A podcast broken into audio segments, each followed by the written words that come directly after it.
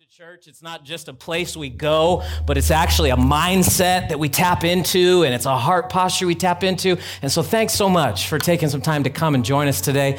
Um, if we haven't met, my name's Billy. Alongside my wife, we get to be the pastors of this brand new church, y'all. We're on like week 10 of uh, opening here in the Movieplex, and uh, it's, pre- it's been pretty awesome, I gotta say.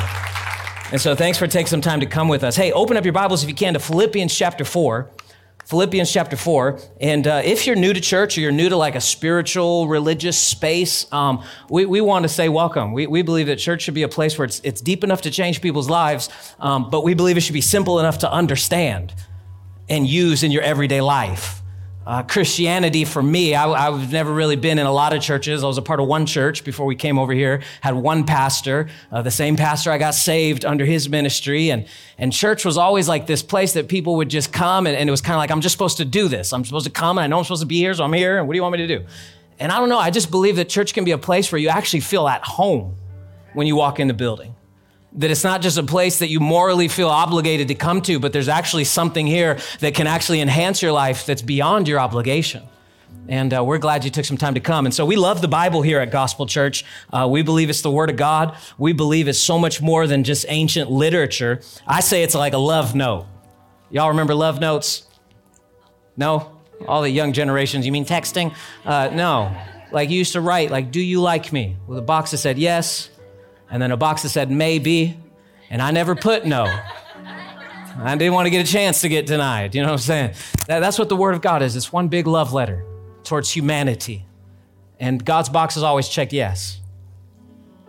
He's always thinking about you. He's been thinking about you all week long. If God had a wallet, your picture would be in it because He is crazy about you. And today, I just think He's glad you're in the house of God. And that's going to be great. Philippians chapter 4, when you have it, say, I have it. We're starting a brand new series today called Seasons, and uh, all kind of came through a, a, conversation I had with a local, and I'll share in just a moment.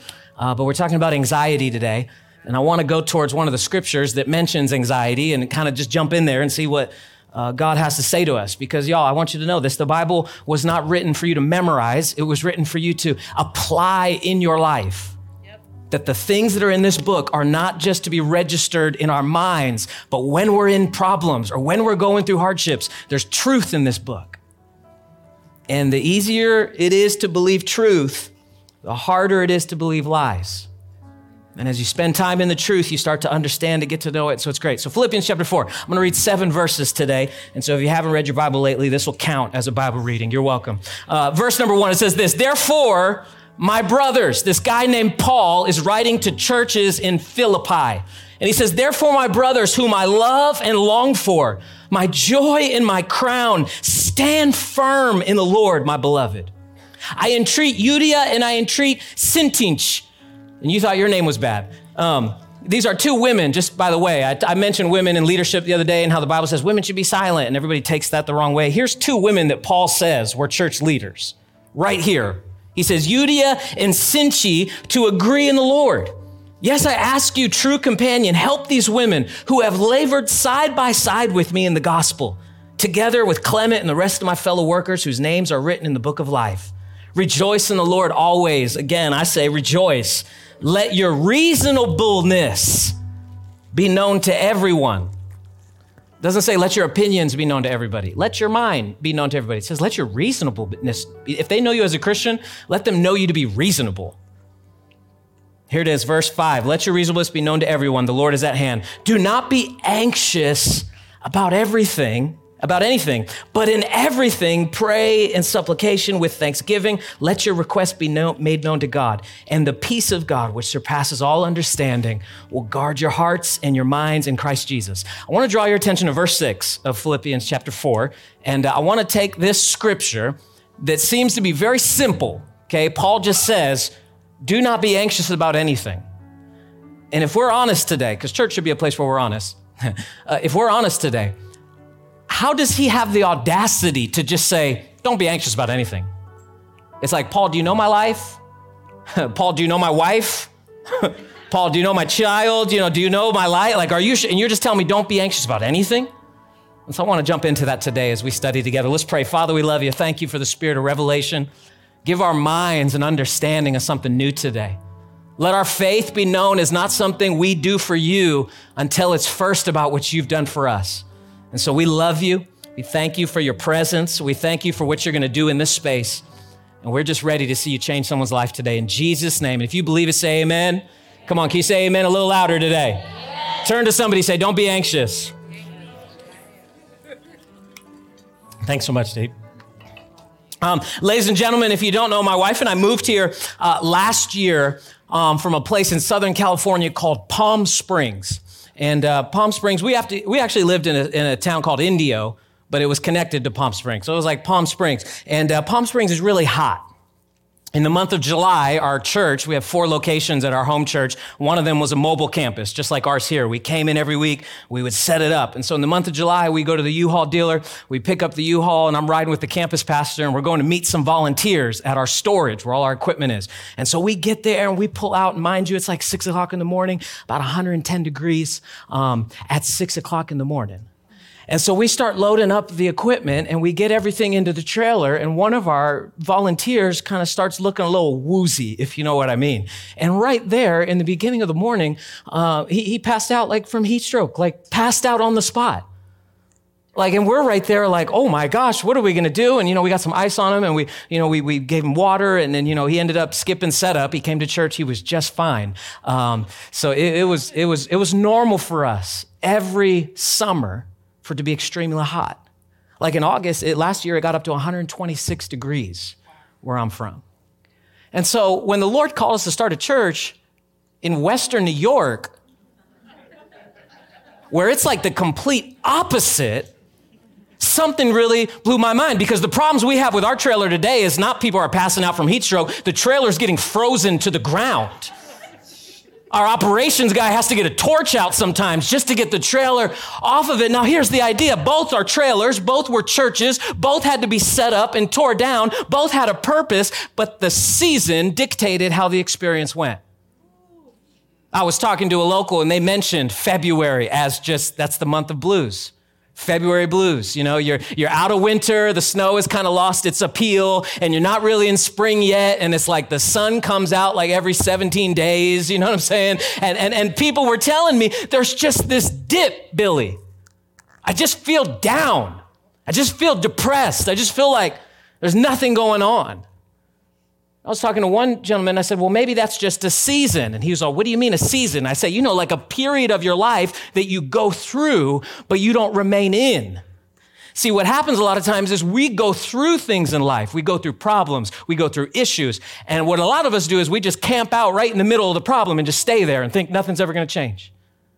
Not knowing that if you're going through it, it's because God wants to bring something to you while you're going through it.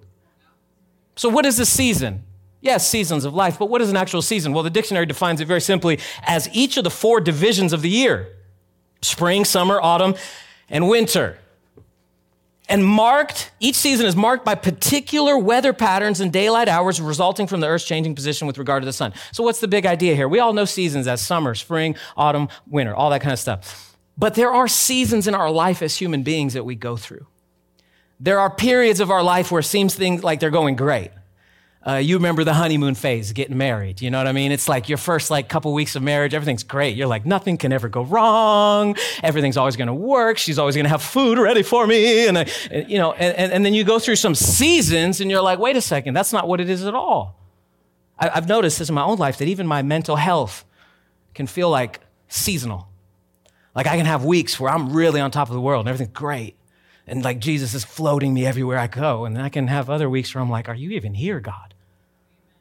Uh, it was about four years ago. My wife and I were living um, in, in, in the desert, Palm Springs, we call it. And I remember just going through one crazy day where I couldn't, I couldn't shake. Like, I had this pain in my chest all day long. And for like several hours, I was like freaking out, wondering where is this coming from? Where is this stress coming from? Where's this anxiety coming from? You ever felt this before?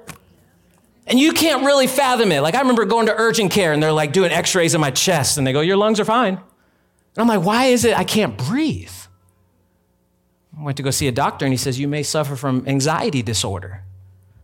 I was like, How could that be? My life is great. I'm a pastor. And he says, No, no, anxiety has nothing to do with your profession. It has everything to do with how you see things. And I, I want to just be upfront right away. We know that anxiety affects 40 million people a year in the United States. Anxiety has been told to be something that we need to keep track of more and more now because as tragedies keep happening and all these issues keep happening, people always go, well, you know, he had a little thing going on. Or, you know, I could always, I knew he was always stressed about something. And we know these issues about each other, but we never know how to talk to each other about them. And I don't know, I want to create a church where you don't get judged for how you walked in the door. You get celebrated just because you came here. Like, I believe that a Christian should not be able to look down on anybody because a Christian knows without Jesus, they're at the very bottom. Am I preaching to anybody yet? See, we got to get past the fact of assessing these issues. Well, he's got an issue, of course. But let's not just analyze and assess someone's mental health. Let's pull them closer to love them and try to learn a little bit more about what they're going through. Um, I want to give a couple categories about anxiety before we get started, and you guys might have to jump ahead a, little bit here, but I want to clarify before I start. There are different types of anxieties. Okay, so first of all, there is a category called chemical anxiety. Now, I'm not a doctor, I'm not a therapist, I'm a pastor. So I'm going to upfront tell you this is a pastoral conversation. Okay, don't go tell somebody, say, that's all therapists, not even close. I need a therapist. What you talking about? Couple of categories. First of all, number one, chemical anxiety. This is a, your neurons are off. There's, there's something chemically inside. Studies are mixed on this, but I, I, we're all for doctors here in our church. Like, go see a doctor. If you need to see a doctor, go see one. Uh, uh, chemical anxiety is something that is within the buildup of someone's brain. Secondly, we have reactive anxiety. Now, this is probably the most common. This is a work related issue, or because something's happening, I'm anxious. So last week we heard about war in Europe. All of a sudden now people are anxious. Well, that's a reaction to something that is going on in our world. Following me? So we got chemical, it's like embedded, there's something going on in your neurons. We've got reactive, it happens, I'm anxious. And then third is what's called traumatic anxiety. And traumatic anxiety is like my wife was in a car accident about four years ago, and every time someone stops on their brake, she gets this like, oh. And I'm driving, and I'm like, what, we're okay. But for her, it's an anxiety that comes from an experience. Are you with me? So this could be something that happened in your childhood. This could be an accident. This could be some sort of relationship. It's just some sort of anxiety that comes on us because we're reminded of something that went wrong. So before we even get into how to deal with anxiety, let's be upfront and say there's different kinds. Are you with me?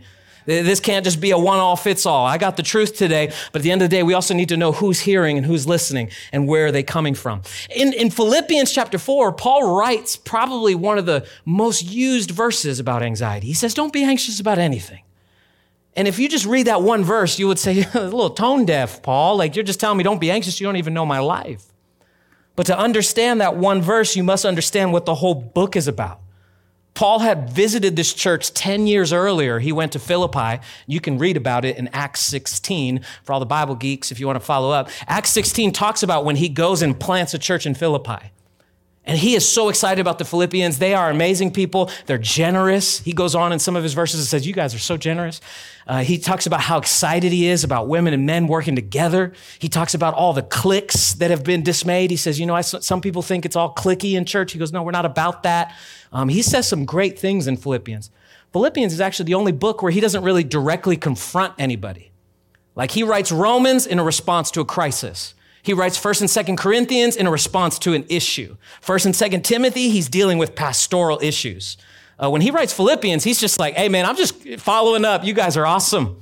He writes and he just says, I have nothing but just to encourage you. He says, I just love you and I want to be with you and I just, I miss you. And, and, and he says this in chapter one. He says, it has been granted to you not only to believe in Christ, but he says, but to also suffer for him.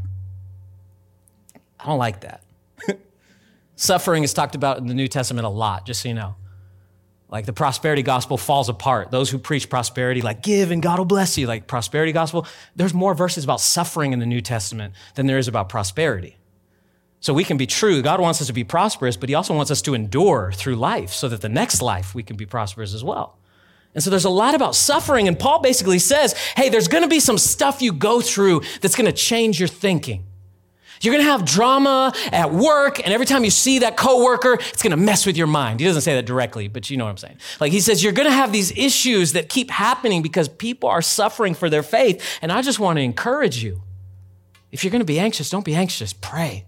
and you will find that peace. I, uh, this became real to me when I was a youth pastor because uh, my wife and I started youth ministry together in 2013. And, you know, we were youth pastors for about eight years. Um, and uh, it was an incredible experience. But I really saw a big shift in our students' mental health as social media became bigger and bigger. And, and, you would probably agree to this. I'm not like one of those like, man, social media is the problem, throw it away. It's like everything in moderation. You know, I'm not like, let's go back to the cave days. But I am like, hey, let's recognize that the more information that comes into our lives, the harder it is for us to process. And what we were seeing is we were seeing kids that were scrolling on their phones and they'd be like, oh, look, puppies. Be like, yeah. And then they keep scrolling and be like, oh, you know, there's war going on in Europe. Wow. Oh my gosh. Yeah, keep going. Oh my gosh, Ariana Grande's new song came out. And their minds were seeing everything in one place. So when something serious slid across the phone, like death or like something issue, they were like, well, it's sharing the same real estate as this puppy. So it's harder to process what's good, what's bad, what should I deal with. And even for us as, as human beings, in the last 40 years, there's been an advancement of information that has never existed before. 1980 was when the 24 hour news cycle started. Before 1980, there wasn't even news going on 24 7. Now, any time of the hour, you want news, there's someone talking about it. And we're feeding our minds constantly, constantly, constantly that now we're getting overworked in our brains. And God never designed for us to carry all this at one time. The writer of uh, uh, Ecclesiastes, his name was Solomon, he said it like this in Ecclesiastes chapter 1, verse 18. He said, In increasing knowledge, there's great sorrow. Would you agree? That the more you learn, the more susceptible you are to be let down. The closer you get to a situation, the more you attach your own life to it. And then if that situation falls apart, you lose yourself. So he says, in learning, there is great sorrow, and that affects not just how we look on the outside, it affects our inside life too. And I just want to submit to you today, all month long, as we go through the topic of seasons, we're going to talk about anxiety this week. Next week's depression. Um, my wife is going to do a message on insecurity, how to find security in who you are, and then I'm going to do one on obsession like obsessive compulsive kind of stuff. How do you stop thinking about stuff? But all month long, we're going to work on our interior life. Because on the outside, we're great. We can shout, dance, hallelujah, or just stand and worship, however your thing is. But like, we can look great on the outside, but if we don't deal what's going on the inside, it'll eventually mess up. First year we were married, I remember never changing my oil. You know, a year later, the light's still on, and the car just stops one day. Thousands of dollars of damage. And, you know, I, I'm like, you know, 25, and I go to my friend at church. He's like, You ever change the oil? I'm like, Oh, that's what that light was. And I'm telling you, you will see the dashboard signals in your spouse. You will see the dashboard signals in your kids. You will see the dashboard signals in your own life. And if you don't open up the hood and work on what's on the inside, eventually you're going to burn out. And that's just truth. That's just the reality of it. So when stuff goes wrong, it's not for us to curl up and say, oh, it's for some signals to go off to say, hey, you need to change your oil. Hey, you need to change this relationship. Hey, you need to stop watching so much Netflix and incorporate some scripture every now and then. Hey, you need to do this. And it's not to make us feel bad, but it's to us to tend what's going on, the inside.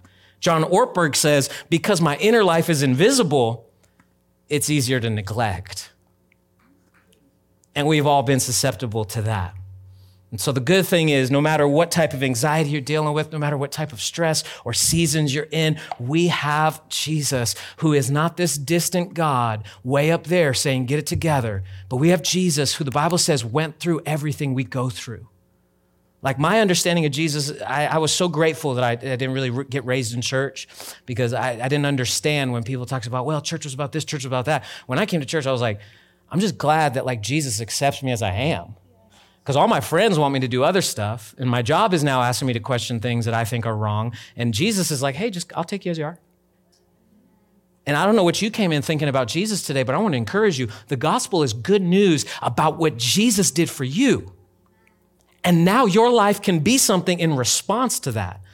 Christianity is not like a you know questionnaire like get your stuff together and then god will love you. Christianity is hey i did something for you. What do you think about that and when we grab hold of that news, it changes how we live the rest of our lives.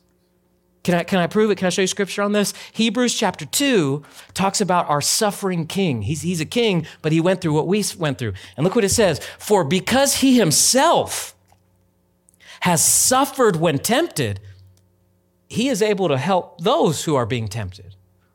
So it's just gravity because Jesus was tempted by the devil in the wilderness, tempted by all the issues we're tempted with today, and he didn't sin. We can look to him and we can find hope in him.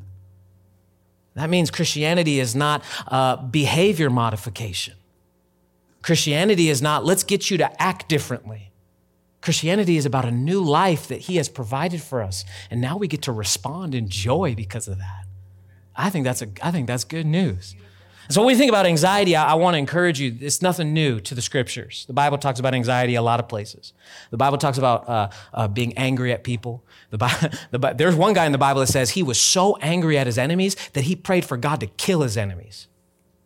Don't go do that now. Some of y'all are like, oh, there you go. Now I can go pray for God to kill my enemies. No. But all I'm saying that to tell you is the Bible is very real. And sometimes the Bible is more real than the church is. Sometimes the Bible is more upfront about I am not okay than we are in church. Because being honest with how we feel on the inside is the start to transformation on the outside. That's a quote right there. I like that. How, like we got to deal with that stuff before we see the results on the outside. Is that making sense? So let me show you one more scripture and we'll get into today's thoughts. And I'm just in my introduction, man. I'm sorry. Psalm 61, David is writing and he's anxious and he's stressed. And we can link David's Psalms. In my small group, we've been going through David's life in 1 Samuel, and you can link the Psalms to different periods of his life. We were reading about this guy that kind of betrays him and in our Bible study on Wednesday nights, Wednesday mornings, uh, we were reading about it, and then it's like, oh, go to Psalm 52, and you can read what David wrote when he felt that. And so the Bible's real. Look what he says Hear my cry, O God, listen to my prayer. You know, you shouldn't have to say that to God, but when you're doubting, you'll say it.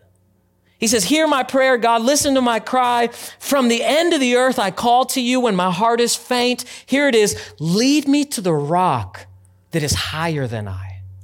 So when I'm going through anxiety, it's not a question of can I solve this issue? The question is, am I willing to be led? Because when I'm anxious, David says, lead me to a rock, and not just any rock. He says, lead me to the rock that's higher than I. Because when I have anxiety, I'm kind of down low, like stressing, not being able to see it. But when I get up on God's perspective, I'm like, oh, that's not that big of a deal. So David says, when you're freaking out, Draw near to God. Let Him lead you.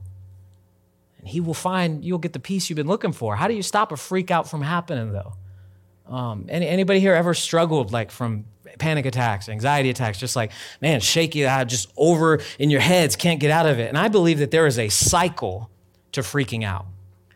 I believe all of us freak out about things. Now, you might not be freaking out about the same thing as me, but who am I to judge? Like, you have a reason to freak out about your thing. You should be freaking out. Go ahead and freak out. But let me show you the cycle of how freakouts happen. Okay, five things that happen in a freakout cycle, and, and, and I'll go through them very quick. It always starts with what if, and then that turns to fear or worry. And then number three is the worst. Then that turns into inaction, which eventually leads to shameful thinking. Then we start beating ourselves up, and before you know it, we're freaking out. Now, I want to show you this is normal for us to wonder what if. Because this is the big question of the day. Well, what if this happens? Well, what if this happens? Well, what if this happens? And, and that's fine to ask those questions, but when it leads to fear and worry, now we have a decision to make. Because I have been afraid of things and I've been worried about things, but I don't do anything about it. So all I do is just sit there and keep worrying and keep freaking out. Well, you know, what if they're thinking this and it's, you know, and now they're going to do this. And it's like, well, inaction is not picking up the phone and calling them. But if you're worried someone's thinking something, pick up the phone and call them. Take a step. So a lot of times we get in this anxiety state because we don't evaluate what can I actually do. And I think when it comes to the scriptures, there is so much to be said about anxiety that I'm going to give you four things today about what to do when you're anxious. Like if you're looking for handles today, something to grab onto, something practical, these are four things about when I'm anxious. What should I do? Because if we're honest, when we're stressing with something on the inside and the seasons of life are going up and down, I just think that the Bible says we can be consistent in our mental health. Like, call me crazy, but like, February blues doesn't have to be a thing. And I know it is locally, and I'm starting to learn it. I felt it this year. Last year I didn't because everything was so new. And now I'm like, well, I kind of feel it too. I'm like, where's the sun? But if there are seasons of life, I just believe God doesn't want us to rise and fall with the ups and downs. He wants us to remain consistent. Are you with me? And I think a true follower of Jesus aims for consistency, not perfection, consistency. Oh, can I say that again? The true follower of Jesus is not aiming for perfection, we're aiming for consistency. So all I'm trying to do is every morning try to just align myself a little bit more with him. Every conversation with somebody, align myself with him. You ever be in a conversation with someone and you feel yourself getting mad about the person as they're talking and you're like, you're going to keep talking about this? One of my pastors told me you need to learn to love people 5 minutes at a time. And what happens is as they're talking, you just tell yourself, I'm just going to love you for 5 minutes. And then once that 5 minutes is over, you just start that clock again. I'm going to love you for 5 more minutes. Because as life goes up and downs, the church shouldn't have to go with it. Um, we should be able to remain consistent. The Bible says a double minded man is unstable. When we have two mindsets, we're unstable, but we can be consistent with Jesus. So, four things. When I'm anxious, what should I do? Number one, if I'm anxious, I should pan out and ask myself, what's the big picture? What's the big picture?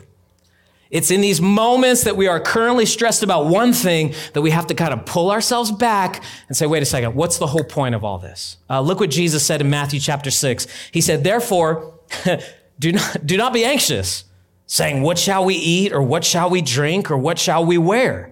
For the Gentiles, uh, just if you don't know, Jews and Gentiles, that's just the description throughout the scriptures. Jews are anybody by lineage that is from Israel in the line of Abraham. Gentiles, everybody else. So if you're not Jewish by blood, you are a Gentile, I'm a Gentile, welcome to the club. He says, For the Gentiles seek after these things, and your heavenly Father knows that you need them all. So seek first the kingdom of God and his righteousness, and all these things will be added to you. And here it is. We love this one. Do not be anxious about tomorrow, for tomorrow will be anxious for itself. Sufficient is the day for its own troubles. And so when I'm dealing with anxiety or stress or pressure, instead of sitting in the moment, I got to take a step back and say, wait a second, this is one day in seven days. And this is one week in 52 weeks. And these are 52 weeks in the course of several years. Like if you pan out long enough, what you cursed God for in one season, you might be thanking Him for in another. Who am I talking to right now? If, if, if, if, if you get upset about God in year one, and then when you get to year five, the person's going to say, hey, because you went through year one, now you get this. You'll go, oh, well, it's a good thing that God brought me through that. And so we ought to guard our mouths when we're anxious because we often say things that we don't truly believe and we start declaring things that aren't even true and we start assuming things that might not even happen. So we have to pan out and evaluate what really matters.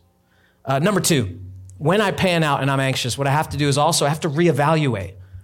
And not just reevaluate anything, but when I'm anxious or I'm concerned, I need to reevaluate who am I and what values drive me. You are not driven by your vision for your life.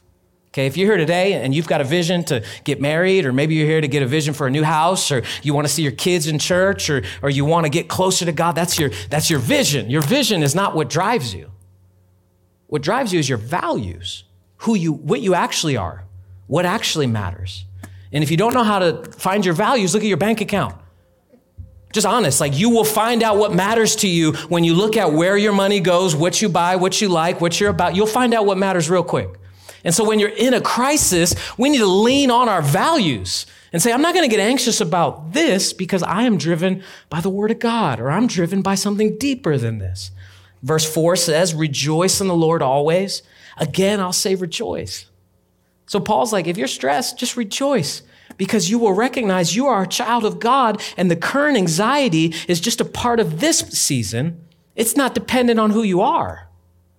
So seasonally, we experience that anxiety. And uh, I just noticed in, in 2020, especially, values got challenged.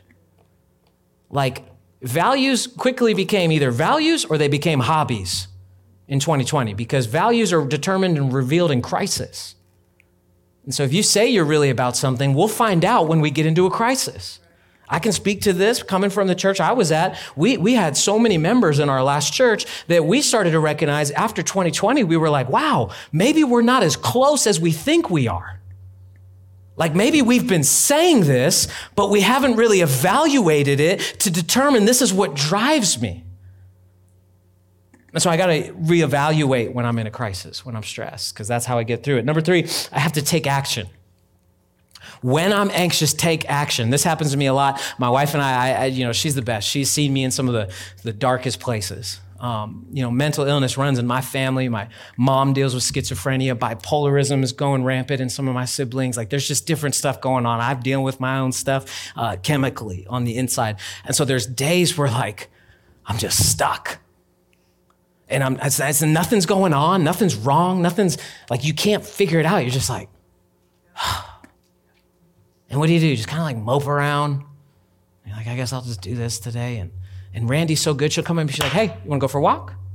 As if, as if I'm like a dog or something. You wanna go for a walk? and I'm like, no, I don't wanna go for a walk. She's like, you wanna make a cup of coffee and sit and talk? And I'm like, no, not really. And then by the third or fourth suggestion, she'll be like, I don't care what it is, but you need to do something. Because what we tend to do is we just sit, sulk, and fall into ourselves. And that's the best part about having community, not just a spouse, but having friends that can show up on your doorstep and be like, What's up, man? Where you been? Do you know what I mean? That can show up at Old Main and drag you out and be like, why are you back in this space again? Come on, man. Like, I know it's on your toes sometimes, but thank God for the people that snap us out of it because when we're stuck in it, we don't know how to do it. We're like, how do I get out of this? And this is where Paul says in verse six you want to take action? Don't be anxious, but pray. So, what is his step? He says, you, you need to pray. That's your action step. Now, today there's people here, you might find prayer boring. But I would just challenge that you have not really entered into the kind of prayer Paul is talking about. If you look at prayer as just a monologue, you telling God a bunch of stuff, you'll miss out that it's actually a conversation. And you can sit and enjoy God's presence regardless of what you say, regardless um, of how or, or how like you think prayer should go. Paul tells us if you're anxious, pray. Because in your anxiety, you will find some sort of peace and you'll be able to go a little bit deeper in understanding why you're feeling this way. Take action. Someone say action. Uh, I've noticed that being grateful can kill anxiety. Did you know this?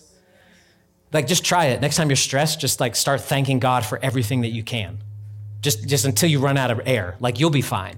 You know what I mean? I, I start my morning sometimes and I go to sleep thinking the morning's gonna go great and it doesn't go so great. I wake up, I'm stressed, I feel it in my chest. You know, I've got a text from somebody that ran into somebody else, and I'm thinking about all this stuff, and, and it's like I'll, I'll come down and, and be stressed. How do I get out of this, God? And then one day I was just sitting in my kitchen, like, just mad. Like, why am I so anxious? I'm a pastor. Why am I dealing with anxiety? I should be helping people. Isn't that what shame does to you? I should be way past this by now. No, you're human. Can I say that today? You're human our tendency is to become like heroes or something. And we try to go around and be heroes to everybody else, but we can't accept that we're human.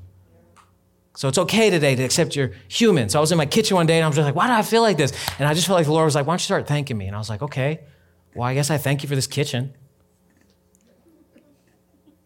Okay. Well, I guess I thank you for my coffee pot. You know, thank you for this. Yes, Lord, thank you. Okay, what else? Well, I thank you for this view. I mean, I got a backyard in California. It was just dirt. You know what I mean? I got some grass out here. This is awesome. Like, and that kind of made my way into the living room. And then before you know it, I'm like, Lord, thank you for my church. I'm Lord, thank you for what you're doing in the movieplex. Lord, and all of a sudden that anxiety becomes this small because we thank God for all this. Oh, well, I don't know if I got something to thank him for. Take a deep breath and you'll find out you got a lot more to thank him for because even the breath you have is borrowed. The Bible says God created man. I'm too close to speakers. God created man and he breathed into him. The, that's the Spirit of God was breathed into man. So even my breath is God's. So it's not hard for me to worship because I'm just returning to him what's rightfully his. It's not hard for me to give. It's not hard for me to give generously because God gave me the money in the first place. He gave me the job in the first place. So it's not hard for me to say, God, I want to give it right back because it helps me reevaluate and take action. So you can do the things that the Bible talks about. I'm going to a conference, and, and next month I'll be preaching in Louisiana, Young Adults Conference, and the conference is called Signs and Wonders. And they want me, I'm coming and I'm preaching about getting healed from cancer and, and, and we're praying for sick people to get healed. And we're, we're going to pray for anybody in crutches to get healed. We're going to pray like crazy stuff, right? You're going to pray for that? Yes, because I believe the Bible says that I can do those things still. And that changes how I get anxious about things. Look what James says, uh, chapter 1, verse 22. When he's writing, he says, But be doers of the word, not hearers only. So, what is he saying? Take action. When you hear the word, don't just be a doer.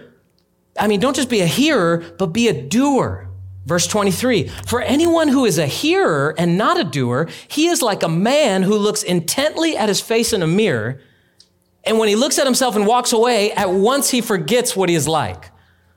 So this is great. I wish I had a mirror on stage or something. Because what James is saying is those who only hear the word, what they do is they look at themselves in the mirror and they see themselves and they're like, oh, this is who I am. And the moment they turn away, they forget who they are. Because all they're doing is hearing. You're a child of God.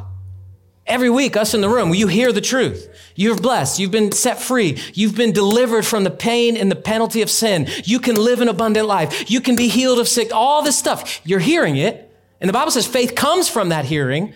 But until you do it, you won't actually tap into who you are. So we can agree that identity comes from obedience. Is that too deep?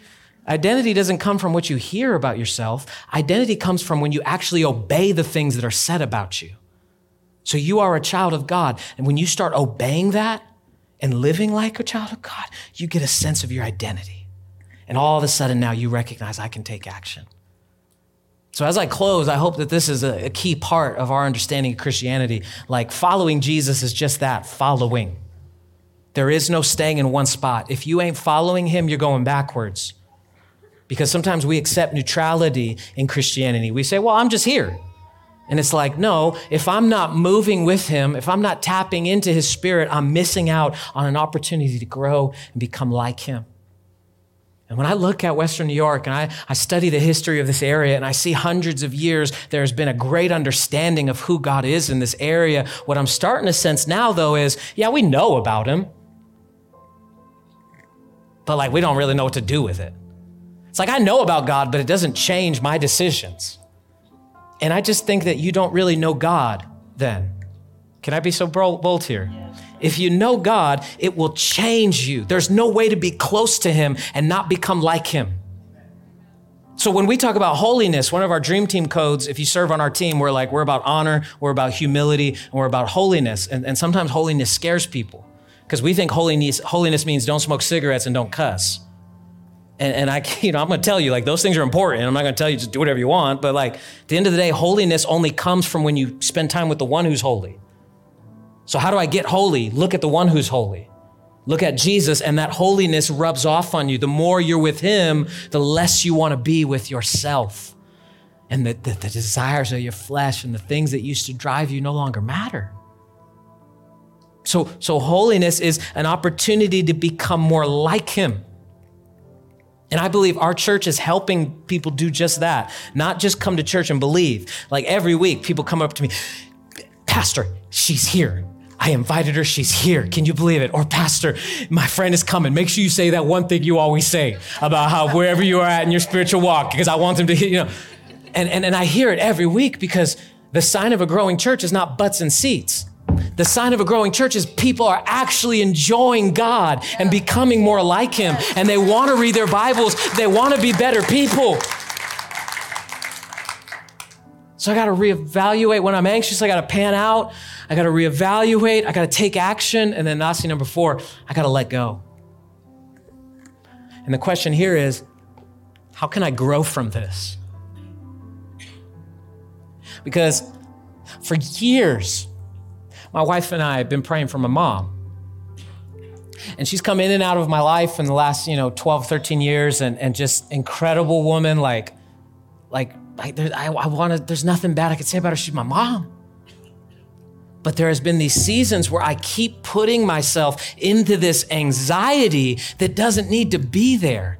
And I don't know why I'm saying this, but, but like, but I just want to be upfront here if you keep putting yourself in an environment to get beat up every time, don't get upset when you leave with a black eye.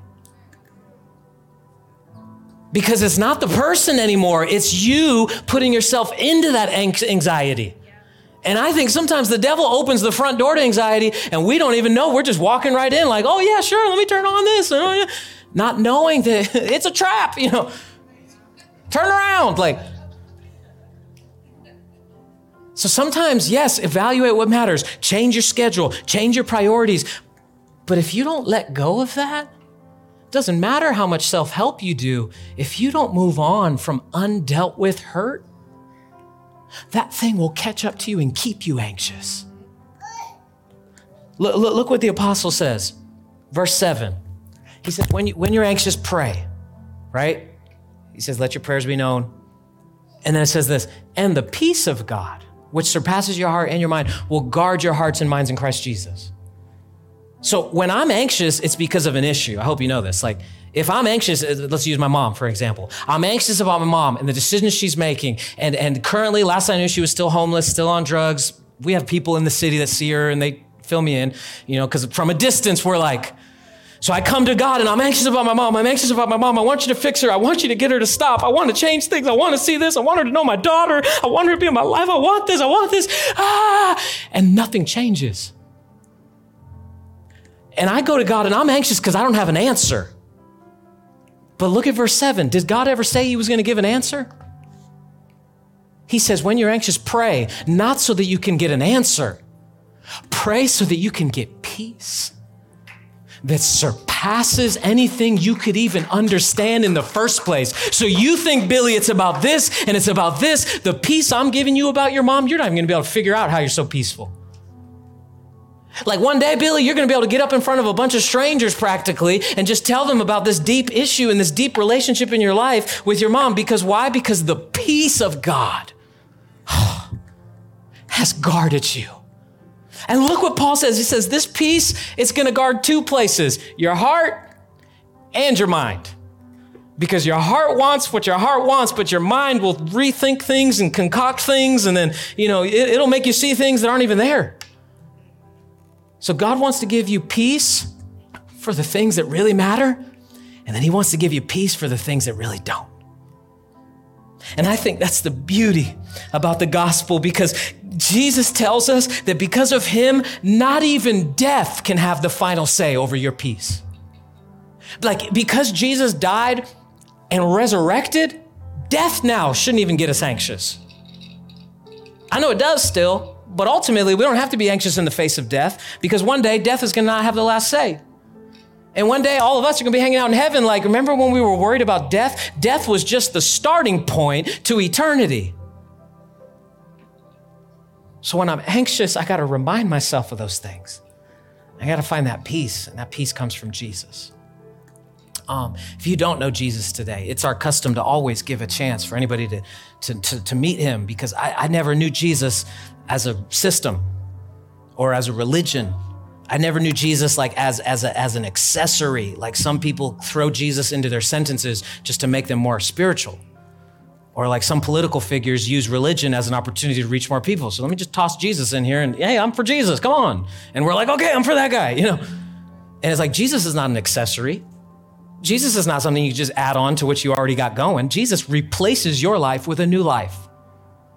And I believe today some people want new starts, but you're not willing to take a new life yet. And uh, that's what we're going to do. We're going to pray for a new life for someone this morning. So, would you close your eyes just for a moment? Privacy. You know, if someone's here and feels uncomfortable, I want you to know right here, right now, Jesus wants to meet you and give you that peace. I'm going to pray for people with anxiety after this. So, if you are here and you've just had a rough week, uh, salvation call, this is not for you. Okay, if, if you've had a bad week and but you know Jesus, this is not for you. This is for anybody that says, I'm done running and I'm done hiding and I need to give my life to Jesus. I need to start over. And if that's you, would you just slip your hand up real quick? No one's looking. On the count of three: one, two, three. Just say, That's me. That's me. God bless you. God bless you. God bless you. Come on, can we pray? Dear God, thank you for your son, Jesus. I believe that he died for me. Today, I want to live for him. Today, I want to rise for him. I believe he rose from the dead, so today I believe death doesn't even have the last say. I want to know what you have next for me, Jesus. And so today is the start of the rest of my life. In Jesus' name, if you believe it, say amen. Come on, church, can we thank God for the three people today that gave their lives to Jesus? Uh, we've got, I think we got about like 40 people watching with us online. Uh, if you're online right now and you're in need of prayer, there's people that can chat to you right now. Would you just write into the chat on YouTube, I need prayer? And we've got some people that are watching online with you that want to want to meet you right now. Because I just believe that stuff, y'all. I believe like if someone's going to watch from home, why not let the Holy Spirit touch them too? So we love you. Hey, if you did pray that prayer after church today, we have Bibles for you. Um, if you're new to faith and you're like, I don't have a Bible, we got plenty of Bibles. We got uh, some great stuff to hook you up with, just so that you know as a church, we want to help. You know, we don't want you to just pray a prayer and figure it out. Uh, but we have people that would love to pray with you at Next Steps, learn more about our church.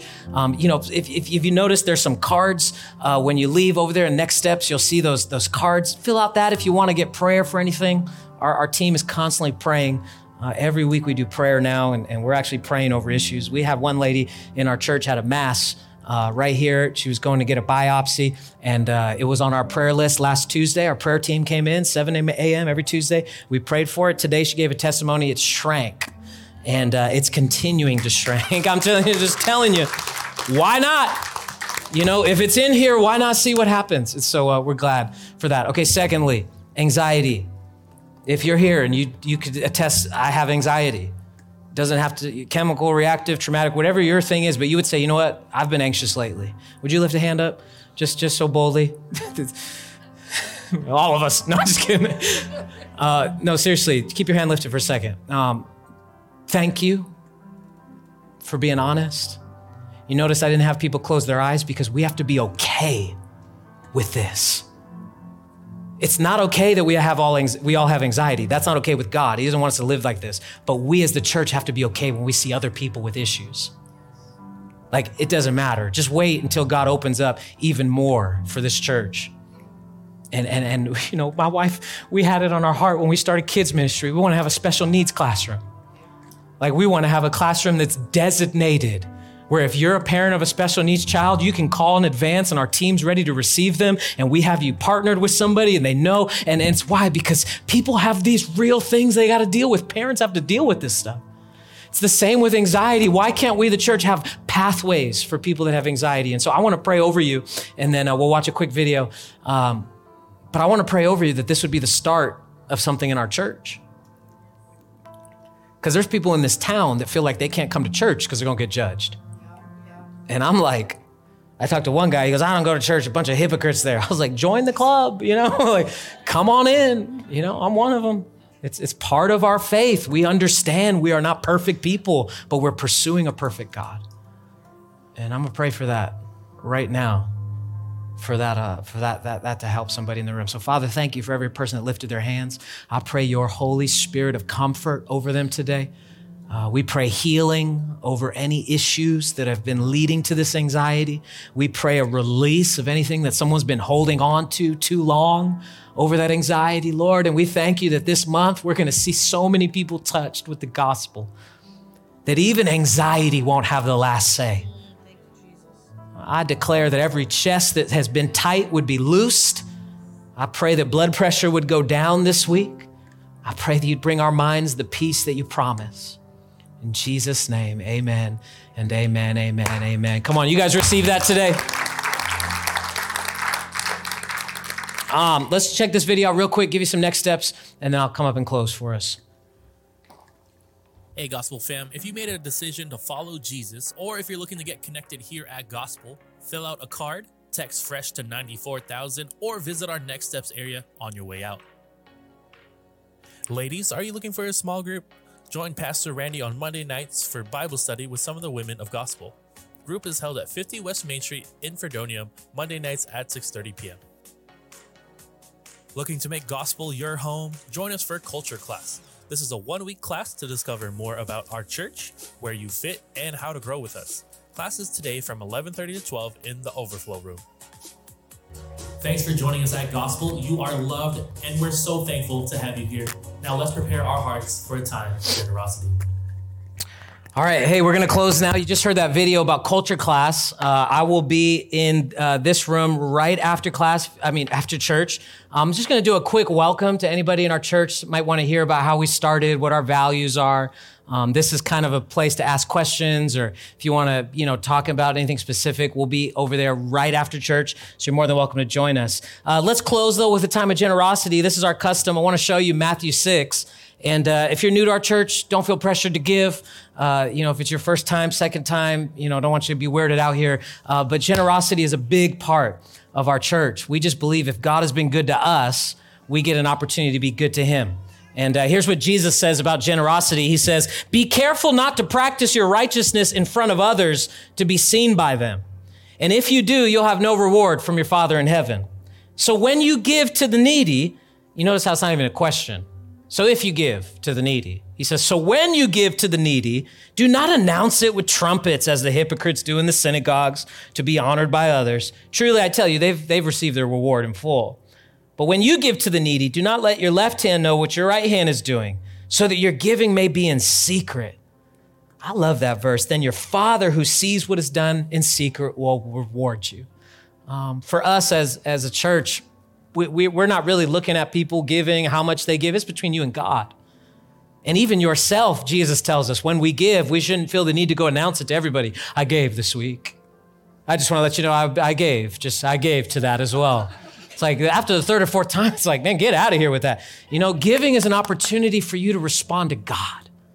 And, uh, you know, there's churches that sometimes will do it first thing in the beginning of the service, uh, middle of the service. At our church, we like to do it at the end because it gives you a chance to go, man, you know what, God? I'm going to I'm going to believe you and so today. Or I'm going to trust that when I give, you're hearing my prayers or you're hearing my anxiety that Billy was talking about. Um, so I want to pray for your giving today as we dismiss. Would you stand as uh, I get to get to dismiss you guys? It's going to be a great week, great month. Um, be sure to invite anybody. Depression will be next week, and uh, I'm going to be talking about a man named Elijah got himself into a cave and just got really depressed. And uh, we'll, we'll talk about how he got out of that cave and how we can get out of our caves. It's going to be great. So let's pray though. Father, we love you. Thank you today for what you're done. Uh, I pray over the giving. Pray for those that are tithing, those that are giving over and above. Pray for those that have just given their time. Just showing up today was enough.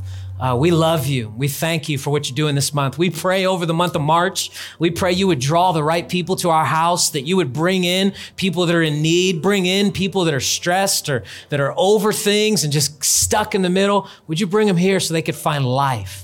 And uh, we thank you that some of the best days are still ahead of us. So thank you for our people today. I bless them in the name of Jesus. Bless their minds that they would always be above and not beneath. I bless their hearts that their hearts would stay pure in the face of so much ups and downs. I bless their hands that whatever they touch this week would prosper, that even in their jobs, they would work with excellence and with care. And I bless their feet that wherever they walk this week, you'll be with them, you'll guide them and you'll direct their steps. So we love you in Jesus' name. And everybody said, Amen and Amen. Have a great week, everybody. We'll see you next week. Uh, we'll be right next door in about five minutes for culture class if you're joining us.